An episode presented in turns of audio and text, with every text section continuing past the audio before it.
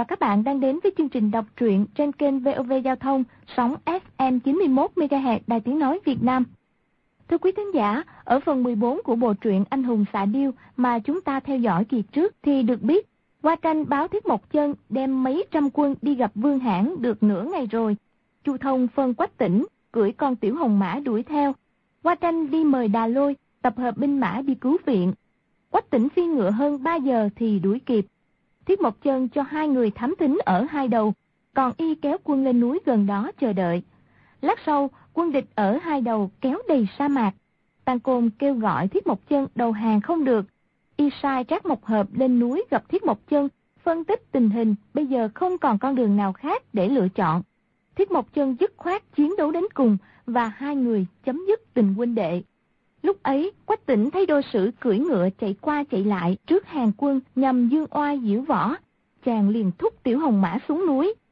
Sau vài chiêu số, chàng nắm được cổ tay đô sử kéo thốc lên ngựa của mình, rồi điểm quyệt phóng ngựa nhanh lên núi. Một hoa lê kề đao vào cổ đô sử, nên Thiết Mộc Chân buộc quân địch phải lùi ra xa hơn 100 trượng. Sau đó, bốn cao thủ của Hồng Liệt đồng tiến lên giao đấu với Quách Tĩnh tỉnh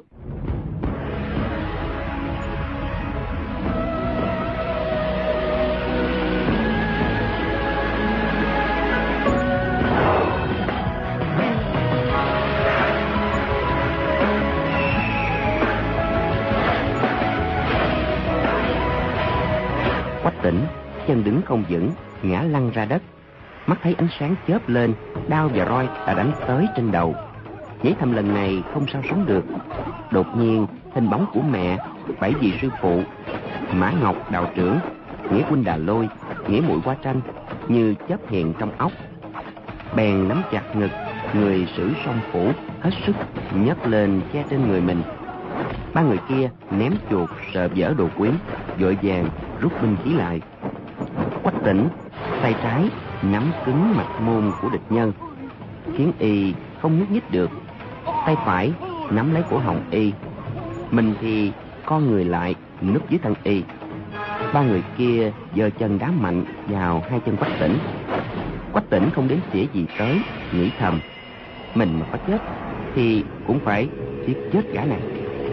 Bèn giận kình bóp mạnh ngón tay đang nắm cổ họng địch nhân. Lúc ấy trận đánh đã hoàn toàn không dùng tới chiêu số võ thuật, chỉ toàn dựa vào sức lực hung mãnh. Ba người kia nhất thời cũng không làm gì được y. Bọn triết biệt thấy quách tỉnh bị đè ở dưới, đều cầm binh khí sấn tới cứu. Người đại sư huynh sử đơn đao nói với hai sư đệ, các người chặn họ lại, để ta giết thằng con quan này. Rồi cúi người xuống, phóng một mũi đao vào đầu vai quách tỉnh, đang lộ ra ngoài. Tay phải giận kình dùng lực ấn mạnh xuống quách tỉnh đột nhiên thấy đầu vai đau buốt, bèn dẫn kình vào lưng và đùi, dùng một chiêu lại lư đã cổn, lăn tròn ra hai trượng lúc ấy, người ôm chặt hai chân y đã bị y siết cổ không thở được, đã ngất đi rồi. Quách tỉnh tung người nhảy lên, thấy địch nhân cầm đao sấn tới. Đang muốn đón đỡ thì vết thương ở chân phải đau quá, đứng không vững, lại ngã lăn ra người kia dung đao chém xuống, quách tỉnh chợt nghĩ ra, bèn dương tay vào lưng, quờ một cái. Thuận thế kéo ra. Ngọn nguyễn tiên hộ thân đã cầm trong tay. Nằm ngửa dưới đất, dùng một lộ kim long tiên pháp che kín các chỗ yếu hại trên người. Mã dương thần hàng bảo câu, thần thế lùng thấp chuyên nghiên cứu cách tấn công vào hạ bàn đối phương. Lúc ấy quách tỉnh nằm trên đất giao đấu đường tiên pháp ấy quả thật rất ăn khớp, sử dụng đến mức đánh ra như ý. Người kia gào thét, chửi mắng, nhưng không sao đã thương được y. Đánh được hơn 20 chiêu, người ngất đi đã tỉnh lại. Hai người kia cũng đánh lùi được hai tướng mông cổ, quay lại dây đánh quách tỉnh.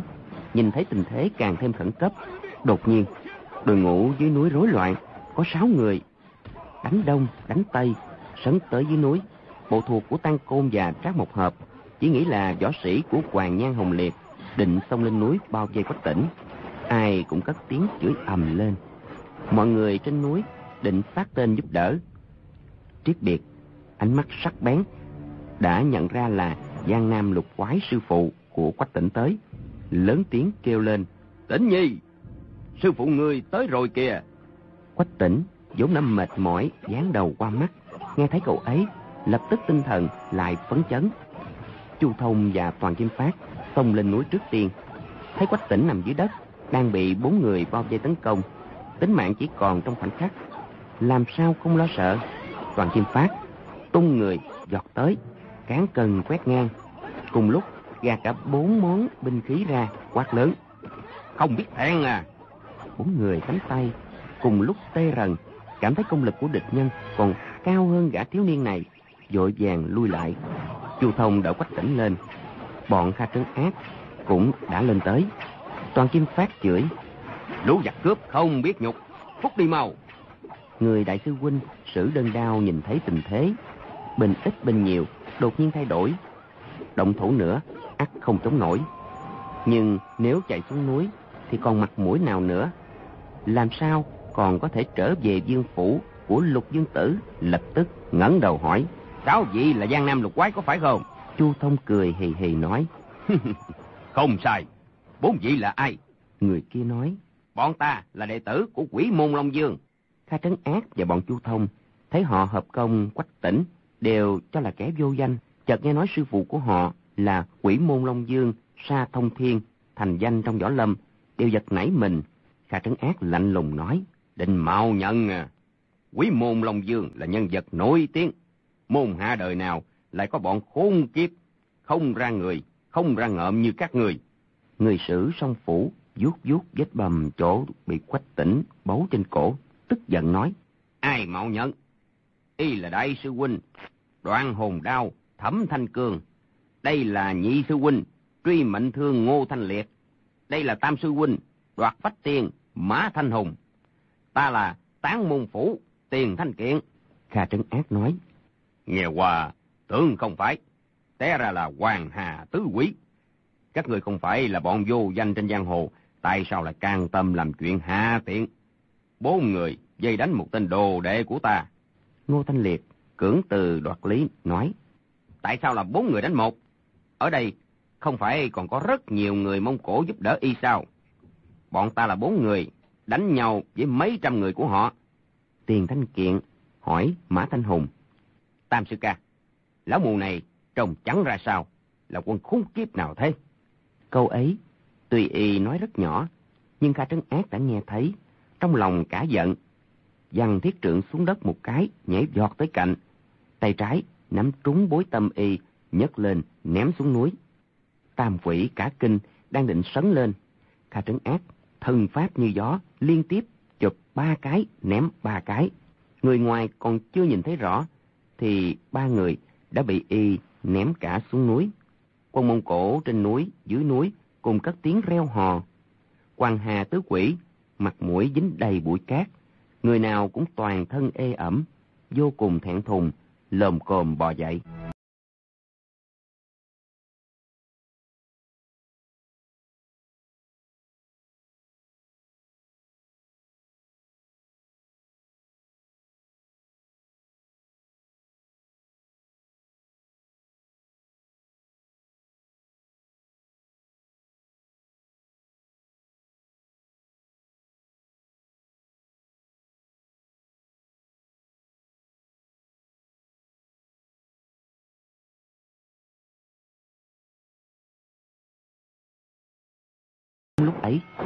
Chợt thấy xa xa bụi bốc mù mịt, như có mấy dạng quân mã đánh tới.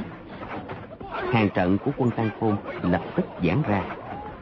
Thiết một chân, thấy cứu binh đã tới, trong lòng cảm mừng. Biết các một hợp trị quân rất nghiêm, là bậc danh tướng tài giỏi, dưới quyền toàn là tinh binh.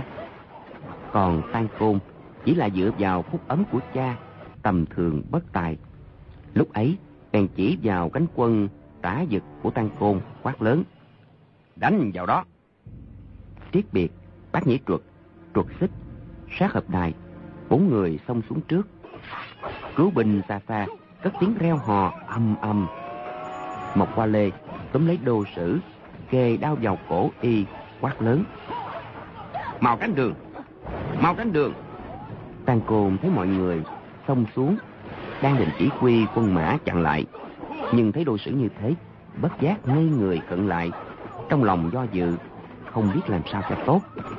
Trong chớp mắt, bọn thiết một chân đã xông tới trước mặt. Triết biệt nhắm đúng vào đầu tăng côn, phát tên bắn tới. Tăng côn chợt thấy tên bay tới rồi né qua bên trái. Mũi tên ấy trúng vào mang tay bên phải, ngã nhào xuống ngựa. Bình tướng thấy chủ soái ngã ngựa, lập tức đại loạn. Thiếu một chân, xông thẳng ra khỏi trận. Mấy ngàn người hò hét đuổi theo, bị tiết biệt, bác nhĩ truật, quách tỉnh, bắn một loạt tên liên châu dạt ra. Mọi người vừa đánh vừa chạy, chạy được dài dặm, chỉ thấy trong đám bụi bốc lên trước mặt. Đà lôi dẫn quân kéo tới. Bộ thuộc tướng sĩ của Dương Hãn và các một hợp vốn kính sợ thiết một chân. Lúc đầu kinh y ít người, đến khi thấy diện quân rầm rộ kéo tới, liền nhao nhao giật cương ngựa, quay đầu bỏ chạy. Nguyên là đà lôi nhỏ tuổi, lại không có lệnh phù của thiết một chân.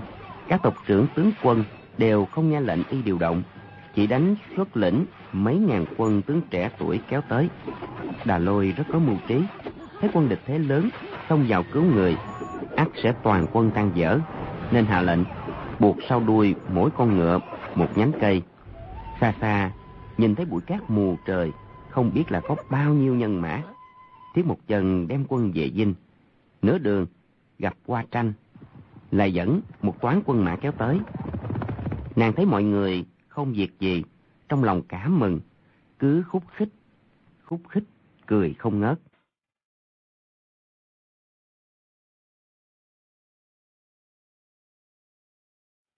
Đêm ấy, thiếu một chân khao thưởng tướng sĩ, lại mời đô sử lên ngồi ghế đầu. Mọi người thấy thế, đều tức giận, bất bình. Thiếu một chân mời đô sử uống ba chén, nói, Nghĩa phụ dường mãn, nghĩa huynh tan côn, đối với ta, có ơn nặng như núi, đôi bên hoàn toàn không có thù quán. Xin ngươi trở về, thỉnh tội giúp ta. Ta sẽ chọn lễ vật quý báu, đưa qua biếu cho nghĩa phụ, nghĩa huynh, xin họ đừng để bụng. Ngươi về tới nơi rồi, thì chuẩn bị thành thân với con gái ta. Hai nhà chúng ta sẽ mở tiệc, mời tộc trưởng các bộ, náo nhiệt một phen. Ngươi là con rể của ta, cũng như con trai ta. Từ nay về sau, hai nhà phải thân thiết như một. Đừng để người ngoài khích bác ly gián. Đô sử đội ơn y không giết, đã vô cùng mừng rỡ.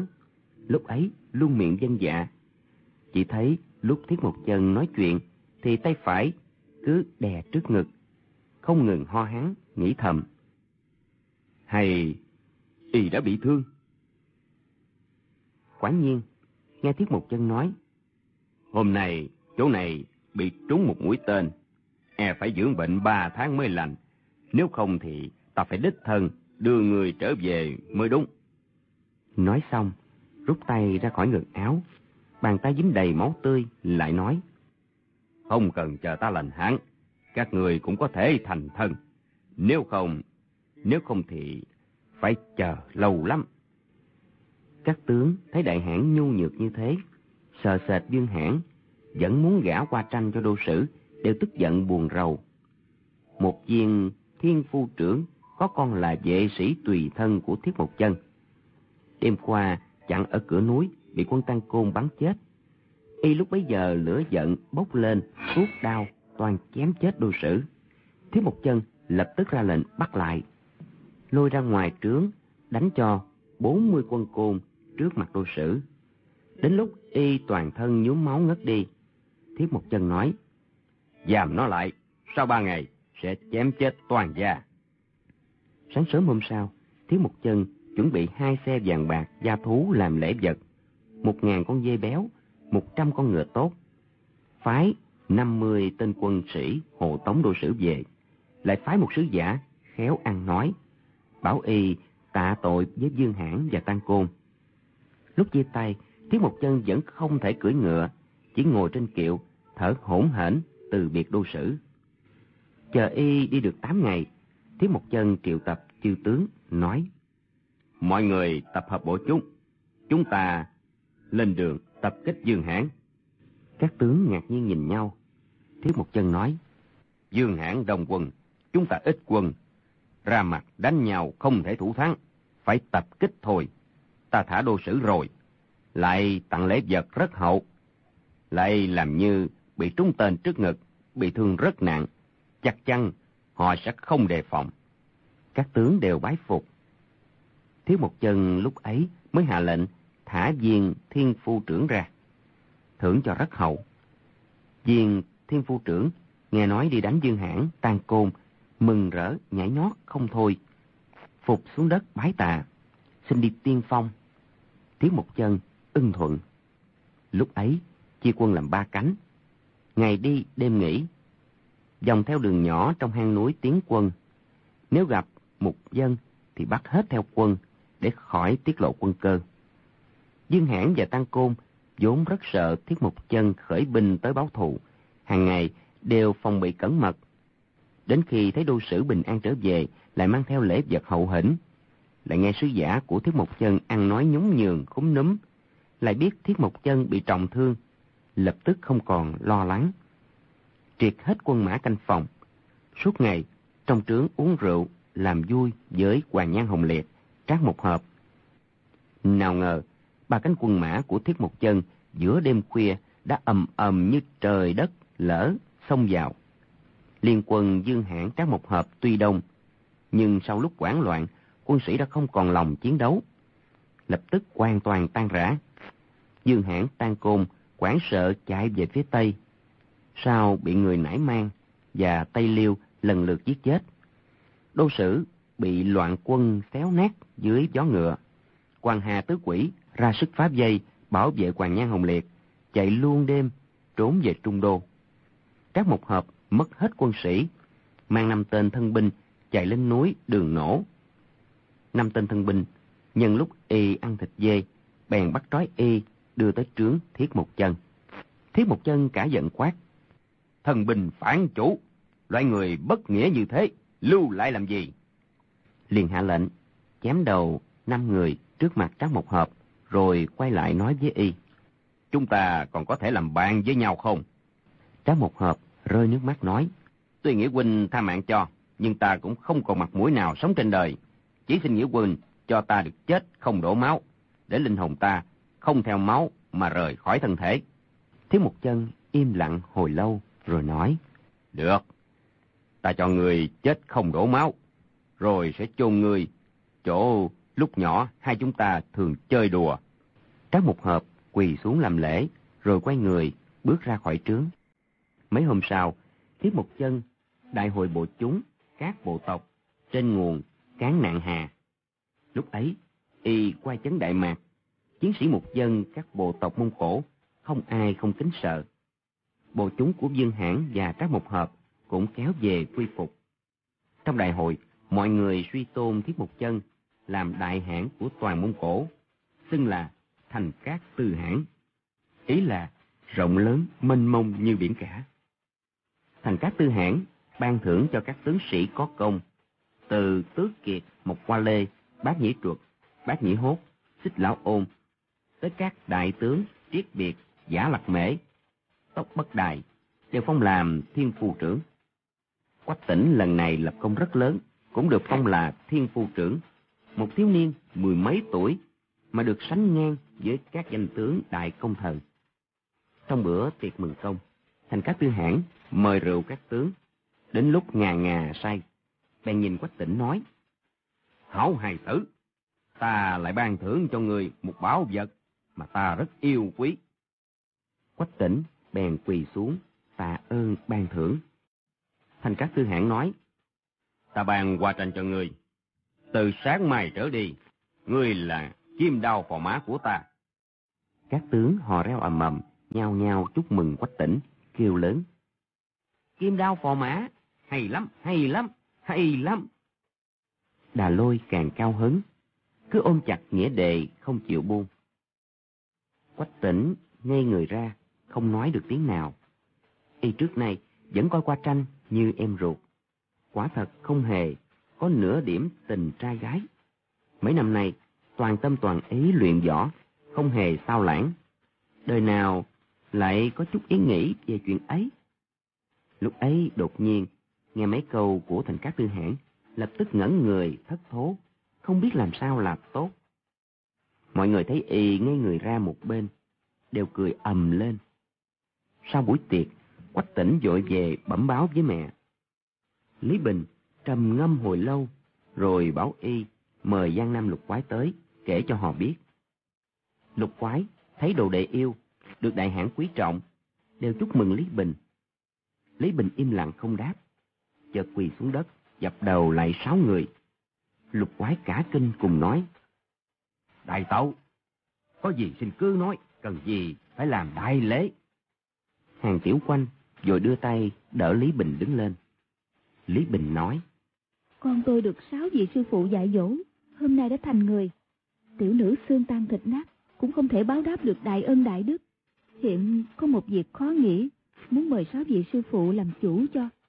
Lúc ấy, bèn kể việc dông phu cùng nghĩa đệ Dương Thiết Tâm năm xưa, chỉ phút định hôn. Sau cùng nói, Đại hãn chọn con tôi làm rể, quả là mười phần vinh dự. Có điều, nếu Dương Thúc Thúc để lại một đứa con gái, tôi không giữ lời hứa, thì ngày sau làm sao gặp mặt chồng tôi và Dương Thúc Thúc dưới suối vàng đây? Chu Thông cười khẽ nói, Đại tẩu không cần lo lắng, vị Dương Anh Hùng kia quả nhiên đã để lại một đứa con, có điều không phải con gái mà là con trai.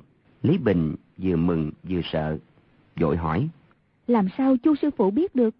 Chu Thông nói. Có một vị bằng hữu ở Trung Nguyên, từng gửi thư tới nói lại, hy vọng chúng tôi đưa tỉnh Nhi về Giang Nam, gặp mặt vị thế huynh đó họ Dương ấy. Đôi bên so sánh công phu với nhau một phen. Nguyên là vì sao Giang Nam lục quái đánh cuộc với khưu sử cơ, thì trước nay họ vẫn không nói cho Lý Bình và Quách Tỉnh. Quách Tỉnh hỏi lai lịch của tiểu đạo sĩ Doãn Chí Bình. Lục quái cũng chỉ ậm ừ trả lời, không nói gì hơn. Sáu người biết rõ, Quách Tỉnh tính tình trung hậu, nếu hiểu được lai lịch Dương Khang, lúc tỉ võ nhất định sẽ thủ hạ lưu tình. Đáng thắng lại không thắng, không đáng bại lại bại, không khỏi làm hỏng việc lớn. Lý Bình nghe Chu Thông nói thế cảm mừng, hỏi kỹ vợ chồng Dương Thiết Tâm có còn sống không? Đứa nhỏ họ Dương kia nhân phẩm ra sao? Nhưng Giang Nam lục quái đều không biết. Lúc ấy Lý Bình bàn với lục quái, nhờ họ đưa Quách tỉnh về Giang Nam, gặp con Dương Thiết Tâm, rồi tìm cách tìm đoàn thiên đức trả thù. Sau khi trở về, sẽ thành thân với qua tranh. Quách tỉnh tìm tới thành cát tư hãn, thỉnh thị. Thành cát tư hãn nói, Được, người cứ xuống phương Nam một phen. Đem đầu lục dương tử, hoàng nhan hồng liệt, nước đại kim về đây cho ta. Nghĩa đệ trắc một hợp, bất hòa với ta, phải chết uổng mạng cũng vì hoàng nhan hồng liệt khích bác mà ra. Đi làm việc này, thì ngươi cần mang theo bao nhiêu dũng sĩ? Y họp các bộ tộc Mông Cổ làm một, cường địch trước mặt, chỉ còn có nước Đại Kim. Nghĩ trước sau, cũng không khỏi phải đánh nhau một trận. Y gặp Hoàng Nhan Hồng Liệt mấy lần, biết người này khôn ngoan tài giỏi, rất bất lợi cho mình. Tốt nhất là nên trừ hử sớm. Còn việc Y và các một hợp bất hòa, dứt tình, thì nguyên nhân thực sự còn làm gì mình sửa đổi phép tắc của tổ tiên, chi của cải làm của riêng cho chiến sĩ, lại dụ dỗ bộ thuộc của các một hợp về theo mình. Chỉ vì y cùng các một hợp kết nghĩa lâu năm, mọi người đều biết, nên lúc ấy bèn đem tất cả tội lỗi của mình trút lên đầu Hoàng Nhan Hồng Liệt nước Đại Kim. Quách tỉnh từ nhỏ đã nghe mẹ kể chuyện cũ, trước nay vô cùng căm ghét nước Đại Kim. Lần trước ác đấu với Hoàng Hà Tứ Quỷ, thủ hạ của Hoàng Nhan Hồng Liệt, lại suýt mất mạng. Nghe Thành Cát Tư Hãn nói xong, nghĩ thầm, chỉ cần sáu vị sư phụ giúp đỡ, thì việc lớn ác xong. Nếu lại mang theo một đám dũng sĩ đi đi lại lại, thì lại dướng díu chân tay. Bèn nói, Hài Nhi có sáu vị sư phụ cùng đi, không cần mang theo dũng sĩ nữa. Thành Cát Tư Hãn nói, Tốt lắm, chúng ta bình lực còn yếu, chưa phải là địch thủ của nước Đại Kim. Người ngàn gian lần, không nên để lộ dấu vết. Quách tỉnh gật đầu dân dạ. Thành Cát Tư Hãn lập tức ban cho y 10 cân vàng rồng làm tiền đi đường. Lại lấy nhiều vàng bạc châu báu cướp được của Dương Hãn tặng Giang Nam lục quái. Đà Lôi, Triết Biệt, biết quách tỉnh, dân lệnh xuống Nam, đều có lễ vật tặng tiễn. Đà Lôi nói, An đáp, người phương Nam rất hay nuốt lời, người phải cẩn thận, đừng để bị lừa. Quách tỉnh gật đầu ưng thuận.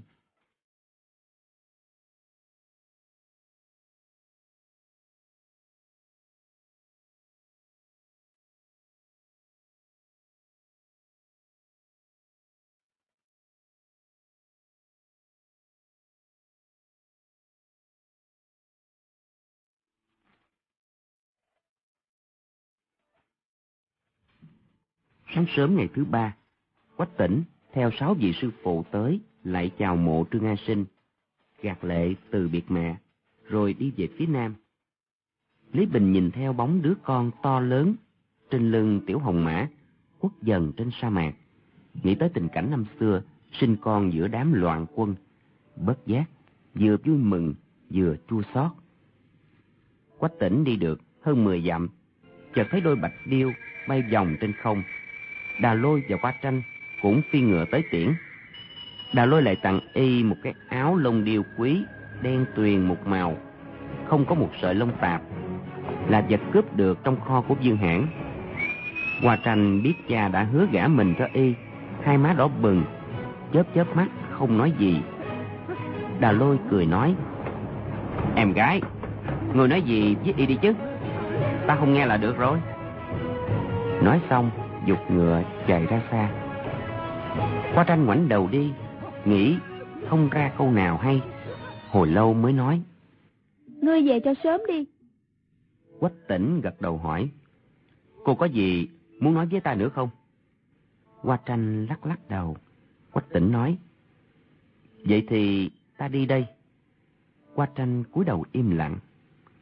Quách tỉnh dục ngựa lướt qua, đưa tay khẽ ôm nàng một cái, phóng tới cạnh đà lôi, cũng ôm y một cái, rồi dục ngựa đuổi theo sáu vị sư phụ, đã đi xa xa phía trước.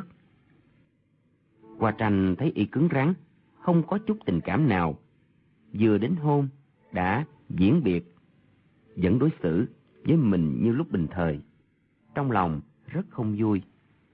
Dơ roi ngựa đập túi bụi. Chỉ thấy lưng con ngựa thanh thông hiện lên từng lằn, từng lằn ứa máu.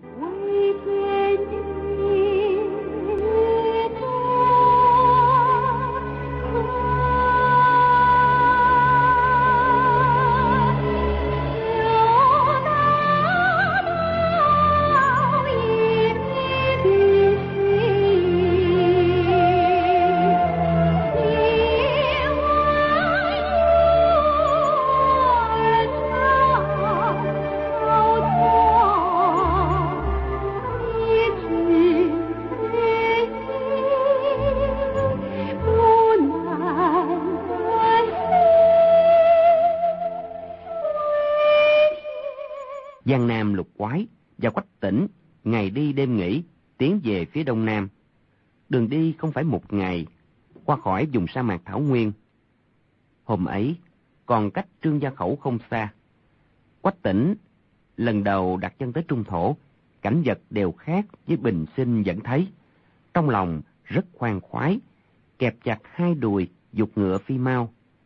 Chỉ thấy bên tai gió lộng dù dù, nhà cửa cây cối không ngừng chạy ngược lại phía sau.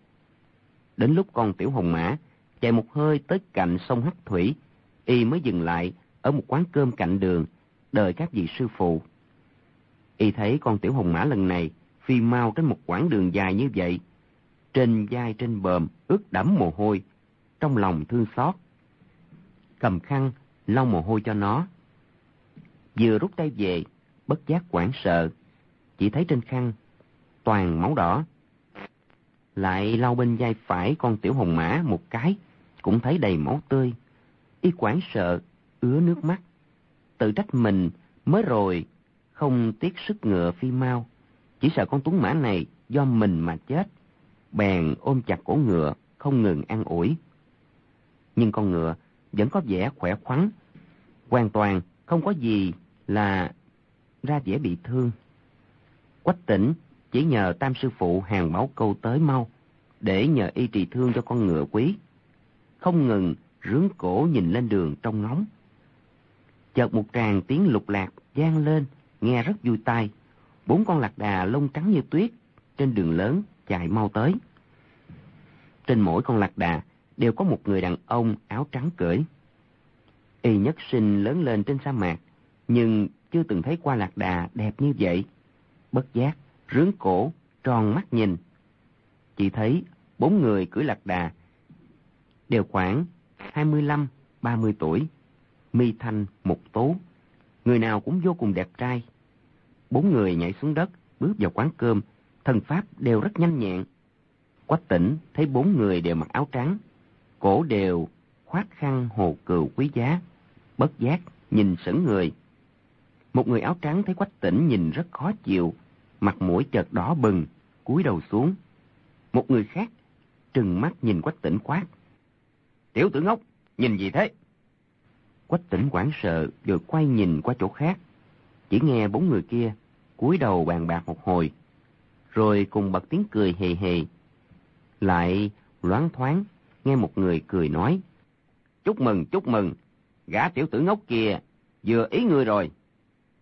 Quách tỉnh biết họ chế nhạo mình, bất giác thẹn thùng, tay nóng bừng lên. Đang không biết làm thế nào, định đứng dậy bước ra khỏi quán. Chợt thấy hàng bảo câu cưỡi con truy phong hoàng phóng tới.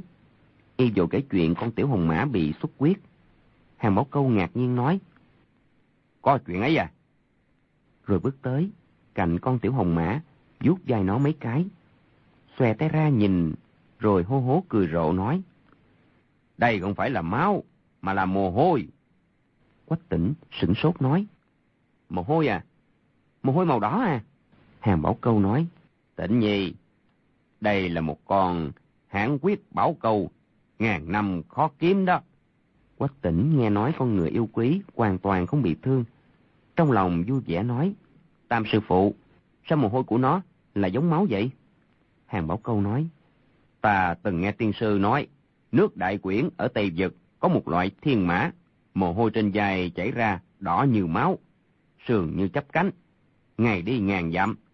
Nhưng đó chỉ là truyền thuyết mà thôi, chứ chưa ai thấy qua. Ta cũng không tin lắm. Không ngờ, ngươi lại được con ngựa này. Lúc họ trò chuyện, bọn Kha Trấn Ác cũng đã phi ngựa tới. Chu Thông đọc nhiều sách vở, nghiêng đầu, ngoẹo cổ nói. Chuyện này đều có ghi rõ trong sử ký và hán thư. Năm xưa, bác giọng hầu, Trương Khiên, đi sứ Tây Vực đã thấy con hãn quyết bảo mã ở thành nhị sư nước đại quyển, về tâu với hán vũ đế. Hán đế nghe xong vô cùng mừng rỡ, sai sứ giả mang ngàn cân vàng rồng, lại đúc một con ngựa vàng to bằng ngựa thật, đưa qua đại quyển, xin đổi một con hãn quyết bảo mã.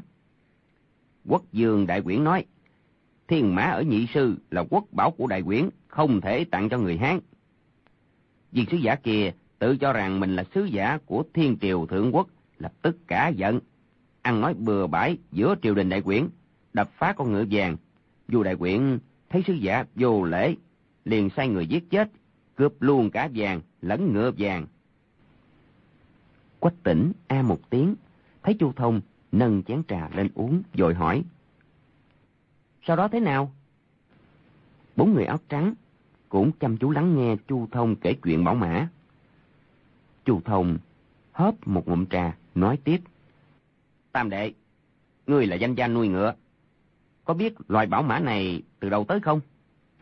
Hàng Bảo Câu nói. Ta từng nghe tiên sư nói đó là ngựa nhà và ngựa quan giao phối với nhau sinh ra. Chu Thông nói. Không sai. Theo sử thư ghi lại thì gần thành nhị sư có một ngọn núi cao. Trên núi có loại ngựa quan chạy nhanh như bay. Không sao bắt được.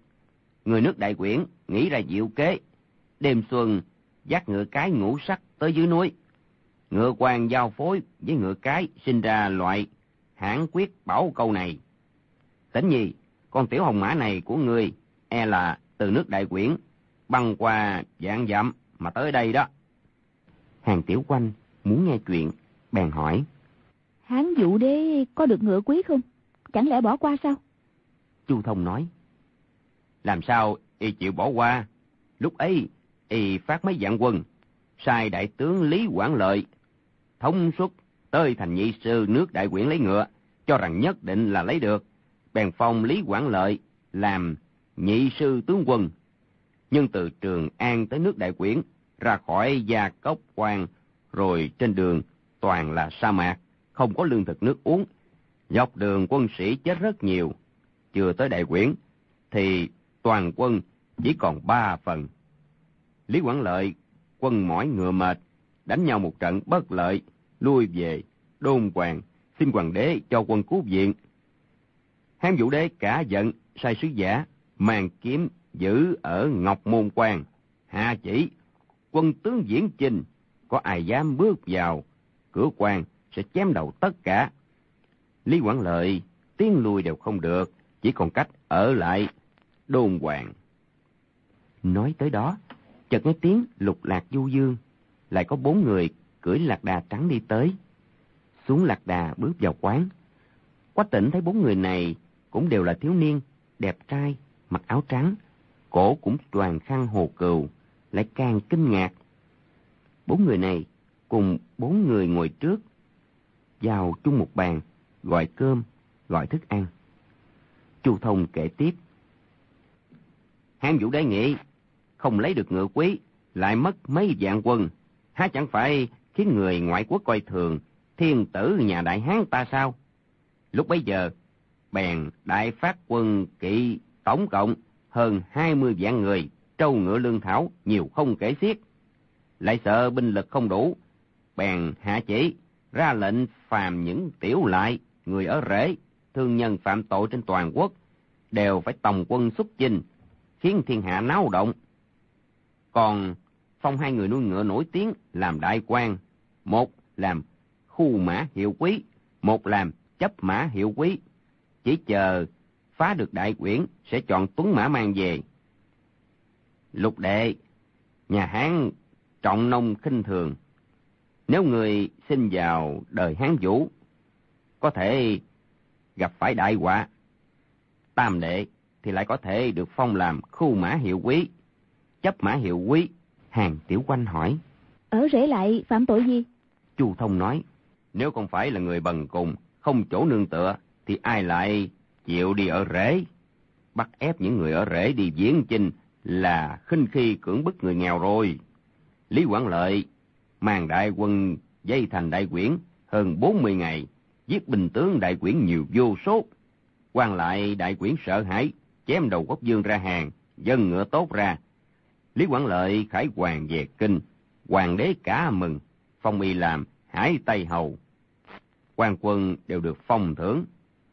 Vì dài con ngựa hãn quyết bảo mã mà không biết làm thiên hạ chết bao nhiêu người, hao phí bao nhiêu tiền bạc. Lúc ấy, Hán Vũ Đế mở tiệc lớn đãi quần thần, làm một bài thiên mã chi ca như sau. Thái nhất cống trừ thiên mã xuống, mồ hôi máu trừ chảy đỏ hồng, kéo xe loan trừ vượt dạng dặm, này thung dung trừ bạn với rồng. Y nói, chỉ có rồng trên trời mới có thể sánh được với con thiên mã thôi.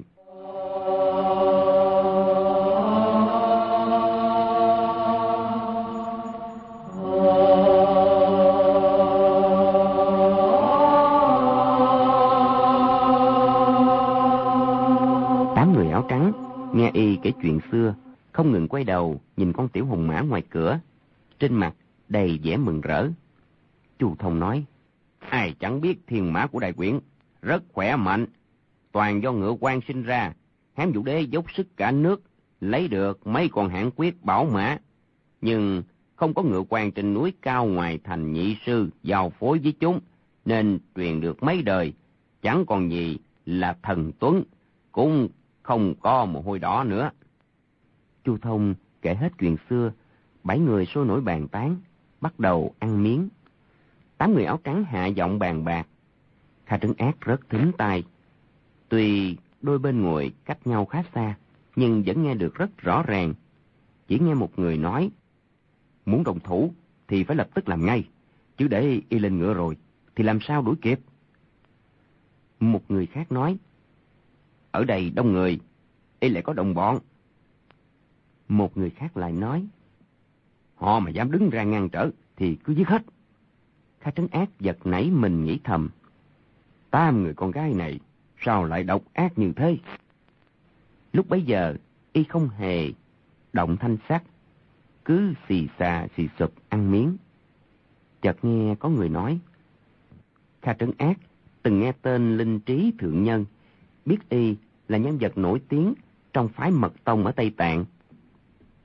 Dùng võ công, đại thủ ấn, dương danh dùng Tây Nam. Sâm tiền lão quái thì không biết là nhân vật loại nào. Lại nghe một người khác nói.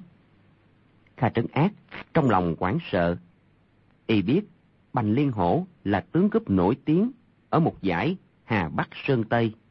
Lâu la thủ hạ rất nhiều, thành thế rất lớn. Người này hành sự tàn độc, giết người, như rạ, nên có ngoại hiệu là thiến thủ nhân đồ. Nghĩ thầm, bao nhiêu nhân vật lợi hại như thế, cùng lên kinh tụ họp để làm gì vậy ta? Tám cô gái này là loại người nào? Chỉ nghe họ cúi đầu bàn bạc một hồi, quyết định ra khỏi trấn, sẽ chặn đường hạ thủ, đoạt con ngựa quý của quách tỉnh. Nhưng sau đó, tám ả lại khúc kha khúc khích. Nói toàn chuyện phong lưu, nào là thiếu chủ rất thích ngươi, nào là bây giờ nhất định thiếu chủ đang nghĩ tới người đó. Kha trấn ác, cau mày, vô cùng khó chịu.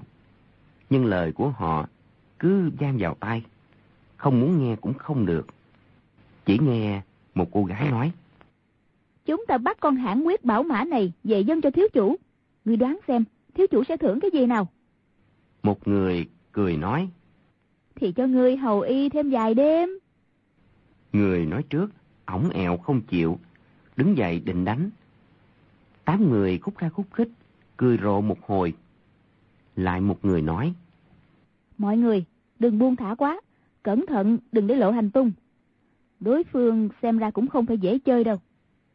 Lại một người hạ giọng nói. Người đàn bà kia mang kiếm kìa, nhất định biết võ nghệ, lại rất xinh đẹp nữa. Nếu mà trẻ hơn 10 tuổi, thiếu chủ nhân gặp phải mà không mắc bệnh mới là lạ đó. Kha trứng ác, biết họ nói hàng tiểu quanh, khí giận bùng lên, nghĩ thầm, gã thiếu chủ kia nhất định không phải là kẻ tốt lành gì. Lắng nghe tám cô gái ăn miếng xong, vội vàng lên lưng lạc đà, ra khỏi quán đi luôn. Kha trấn ác, nghe tiếng họ đã đi xa, bèn nói. Tịnh nhi, người thấy công phu của tám cô gái kia ra sao? Quách tỉnh ngạc nhiên. Con gái à? Kha trấn ác nói. Chứ sao? Chu Thông nói. Họ cả dạng nam trang. Tịnh nhi, chưa từng nhìn thấy, có phải không? Kha trấn ác nói. Có ai biết núi Bạch Đà không? Bọn Chu Thông đều nói chưa từng nghe. Kha trấn ác kể lại những chuyện vừa nghe. Bọn Chu Thông nghe thấy đám con gái này lớn mật làm càng, muốn động thủ trên đầu Thái Tuế. Đều thấy buồn cười. Hàng Tiểu Quanh nói. Ở trong đó có hai cô gái mũi cao mắt xanh, ắt không phải là người trung thổ rồi. Hàng Bảo Câu nói.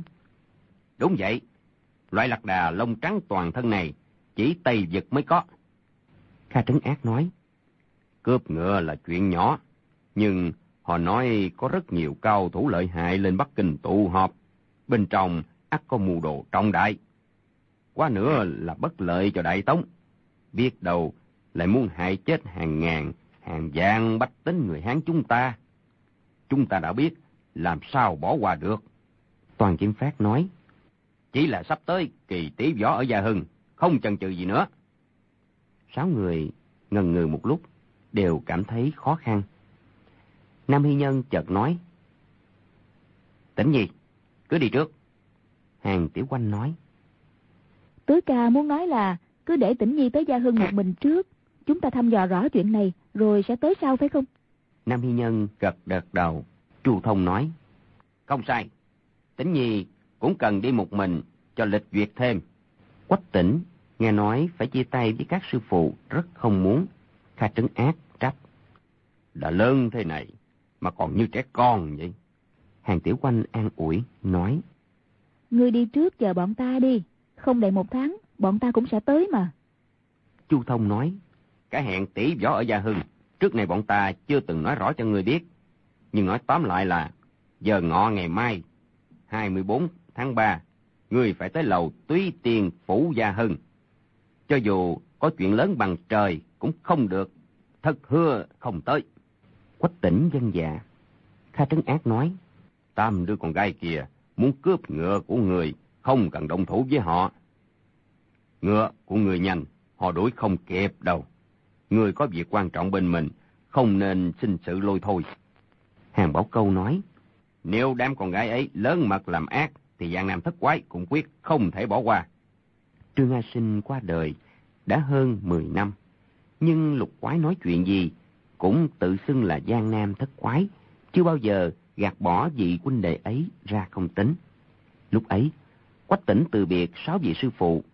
Lục quái hôm trước, thấy y một mình ác đấu với Hoàng Hà Tứ Quỷ, đã có thể sử dụng võ nghệ, học được. Lần này, để y đi một mình, một là để nghe ngóng tin tức, có thể rất trọng đại kia. Nếu bỏ qua không đếm xỉa gì tới, thì trong lòng không yên. Hai là, cũng để y một mình qua lại giang hồ, thêm được một ít kinh lịch. Điều đó thì không sư phụ nào dạy được. Mọi người lúc chia tay đều dặn dò quách tỉnh vài câu. Nam Hy Nhân lại như mọi khi. Cứ mọi người thay phiên nhau nói, thì y vẫn là người nói sau cùng. Lúc ấy chỉ nói bốn chữ. Đánh thua thì chạy. Y biết quách tỉnh, tính nết quật cường, thà chết chứ không chịu khuất phục. Nếu gặp phải cao thủ mà lúc động thủ cứ lăn xả vào đánh bừa, thì nhất định phải uổng mạng. Nên mới dạy y bốn chữ ngắn ngủi mà ý tứ sâu sắc như thế. Chu Thông nói, võ học không có bờ bến, ngoài núi lại có núi, trên người lại có người. Bất kể bản lĩnh người cao bao nhiêu cũng không thể là thiên hạ vô địch. Đại trưởng phu biết co, biết duỗi. Nếu gặp nguy hiểm, phải nhịn cơn giận nhất thời.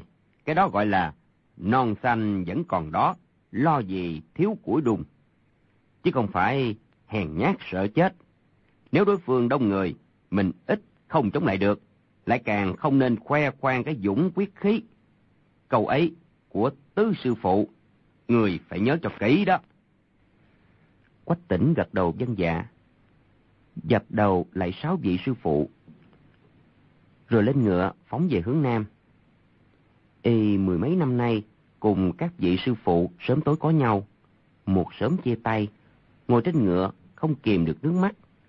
Nghĩ lại mẹ một mình ở lại trên sa mạc. Tuy có thành các tư hãn và đà lôi chiếu cố, cơ máu không có gì đáng lo, nhưng rốt lại tịch nịch một mình, trong lòng lại thấy xốn sang phóng ngựa được hơn 10 dặm, địa thế hiểm trở, hai bên đường vách núi dựng đứng, đá dựng chập chồng. Quách tỉnh lần đầu ra đời, thấy hình thế hiểm ác như thế, bất giác, ngấm ngầm quảng sợ, tay đặt lên chui kiếm, ngưng thần, nhìn về phía trước, nghĩ thầm. Tam sư phụ thấy dáng vẻ mình quảng hốt thế này, nhất định sẽ mắng mình là vô dụng. Lúc ấy, đường đi càng lúc càng hẹp. Ngoặt qua một góc núi, chợt thấy trước mặt có một đám đông trắng toát. Chính là bốn cô gái ăn mặc nam trang màu trắng cưỡi lạc đà, chặn ngang giữa đường. Quách tỉnh đột nhiên tim đập thình thịch, kìm ngựa lại xa xa, cao giọng quát. Xin làm phiền, làm ơn nhường đường. Bốn cô gái hô hố cười lớn. Một người nói. Chú nhỏ, sợ cái gì? Lại đây, chúng ta không ăn thịt ngươi đâu. Quách tỉnh, mặt nóng bừng, không biết làm sao là tốt. Dùng lời lẽ để cãi nhau với họ, hay xông lên động võ. Chỉ nghe một cô gái khác cười nói. Ngựa của ngươi hay lắm á, lại đây cho ta xem nào. Nghe ngữ khí của y thị, thì như nói chuyện với trẻ con. Quách tỉnh trong lòng đã tức giận, nhìn thấy bên trái vách núi dựng đứng, Bên phải là vực sâu không thấy đáy. Hơi mây mù mịt, không biết sâu bao nhiêu. Bất giác trong lòng lạnh buốt, nghĩ thầm. Đại sư phụ bảo mình không cần động thủ. Mình phóng ngựa, xông mau qua. Họ không nhường đường, không được. Bèn dơ roi lên một cái. Hai chân kẹp chặt, con hồng mã như một mũi tên bay giọt lên. Quách tỉnh cầm kiếm trong tay, cao giọng quát. Ngựa tới đây, mau tránh ra. Ai chạm phải rơi xuống núi, thì không phải do ta đâu đó. Con ngựa phi rất mau, trong chớp mắt, đã phóng tới trước mặt bốn cô gái. Một cô gái áo trắng nhảy xuống lạc đà, tung người giọt lên, dương tay nắm lấy hàm thiết của con hồng mã. Con hồng mã hí dài một tiếng, chợt nhảy giọt lên, bay qua bốn con lạc đà. Quách tỉnh trên không, thấy như đằng dân giá dụ. Vừa rơi tới đất, đã ở phía sau bốn cô gái. Không những bốn cô gái giật nảy mình, mà ngay cả quách tỉnh cũng thấy bất ngờ. Chỉ nghe một cô gái tức giận quát lên. Quách tỉnh quay đầu nhìn lại, chỉ thấy hai ngọn ám khí loan loáng bay tới. Y vừa vào giang hồ, nhớ lời các sư phụ dặn, việc gì cũng phải cẩn thận. Chỉ sợ ám khí có độc, không dám thẳng thắn dương tay bắt lấy. Ngã người về phía sau, để hai ngọn ám khí cắm vào mũ. Xa xa, nghe hai cô gái đồng thanh khen ngợi. Hảo công phu! Quách tỉnh cúi đầu nhìn, thấy ám khí trên mũ là hai chiếc thoa bạc, đầu thoa nhọn sắc, hai bên thân thoa vô cùng sắc bén. Nếu bị đánh trúng, ắt mất mạng. Y trong bụng tức giận nghĩ thầm. Mọi người không thù công quán, các người bất quá, chỉ là ưng ý một con ngựa của ta, mà lại muốn giết người. Y bỏ ngân thoa vào bọc. Sợ bốn cô gái áo trắng khác lại chặn phía trước, lập tức dục ngựa phóng mau. Không đầy một giờ đã chạy được bảy tám mươi dặm. Mừng là Thủy chung chưa thấy bốn cô gái khác. Đoán tuy họ mai phục bên đường, nhưng vì y dục ngựa phi mau. Đột nhiên, phóng qua, nên không kịp ngăn chặn. Y nghỉ ngơi một lúc, lên ngựa đi tiếp. Trời chưa tối, đã tới trương gia khẩu. Tính ra, đã cách xa đám con gái áo trắng kia ba ngày đường. Họ nhất định không đuổi kịp. Trương gia khẩu là chỗ thông đạo giữa hai vùng Nam Bắc. Gia thú, lông thú, ngoài quan ải tập trung ở đó. Nhà cửa đông đúc, chợ búa phồn thịnh. Quách tỉnh, dắt con hồng mã, nhìn đông, ngó tây. Y trước nay chưa từng tới thành thị nào lớn như thế này, chỉ thấy chuyện gì cũng mới lạ. Tới trước một tửu điểm lớn, thấy trong bụng đói quá, bèn buộc ngựa vào cọc trước cổng, rồi bước vào ngồi, gọi một mâm thịt bò, hai cân bánh bao, ngồm ngoàm ăn uống. Y tỳ vị rất tốt, theo đúng tập tục người Mông Cổ. Cứ bốc từng nắm, từng nắm thịt bò, bánh bao, nhét đầy miệng. Đang ăn uống ngon lành, chợt ngang ở ngoài, gian lên tiếng ầm ỉ. Y nghĩ tới con hồng mã, vội sải chân bước ra. Chỉ thấy nó đang thản nhiên ăn cỏ. Hai tên tiểu nhị đang lớn tiếng quát tháo, xua đuổi một thiếu niên gầy gò, ăn mặc rách rưới. Thiếu niên ấy khoảng 15-16 tuổi, đội một cái mũ sa đen rách nát. Trên mặt trên tay đầy nhọn nồi đen nhẽm, nhìn không rõ mặt. Cầm một cái bánh màn thầu, cười hì hì, để lộ hàm răng trắng muốt, không hề tương xứng với dáng vẻ bên ngoài của y. Y trong mắt đen láy, thần tình rất linh động. Một tên tiểu nhị kêu lên. Làm cái gì đó? Còn chưa cút đi cho ta. Thiếu niên nói. Được, đi thì đi. Vừa quay đi, thì tên tiểu nhị kia la lên. Bỏ cái bánh xuống. Thiếu niên theo lời ném cái bánh xuống đất. Nhưng cái bánh màn thầu trắng tinh đã in mấy vết tay đen nhẽm. Có muốn cũng không bán được nữa. Một tên tiểu nhị cả giận, dung quyền đánh tới. Thiếu niên kia cúi xuống tránh được. Quách tỉnh thấy y đáng thương, biết y đói quá, dội vàng bước qua ngăn cản, nói Đừng làm quá, để ta trả tiền cho. Bèn nhặt cái bánh lên, đưa cho thiếu niên. Thiếu niên nhận cái bánh, nói. Cái bánh này hả, ăn không có ngon. Đáng thương thật. Thôi, ngươi ăn đi. Rồi dứt cho một con chó con ghẻ lỡ ngoài cửa. Con chó con chụp cái bánh, cắm đầu ăn. Một tên tiểu nhị thở dài nói. đang tiệt đang tiệt Phí một cái bánh vào nhân thịt cho chó ăn. Quách tỉnh cũng ngạc nhiên. Chỉ nghĩ thiếu niên này đói bụng mới cướp một cái bánh mành thầu của nhà hàng. Nào ngờ y lại dứt cho chó ăn. Quách tỉnh trở về chỗ ăn tiếp. Thiếu niên kia lo dò bước tới, nghiêng đầu nhìn y. Quách tỉnh bị y nhìn, cảm thấy rất lúng túng, bèn giãy tay nói. Người cũng tới đây ăn đi, được không? Thiếu niên kia cười nói. Được, một mình ta buồn lắm đây, đang muốn tìm bạn nè. Nói toàn khẩu âm Giang Nam.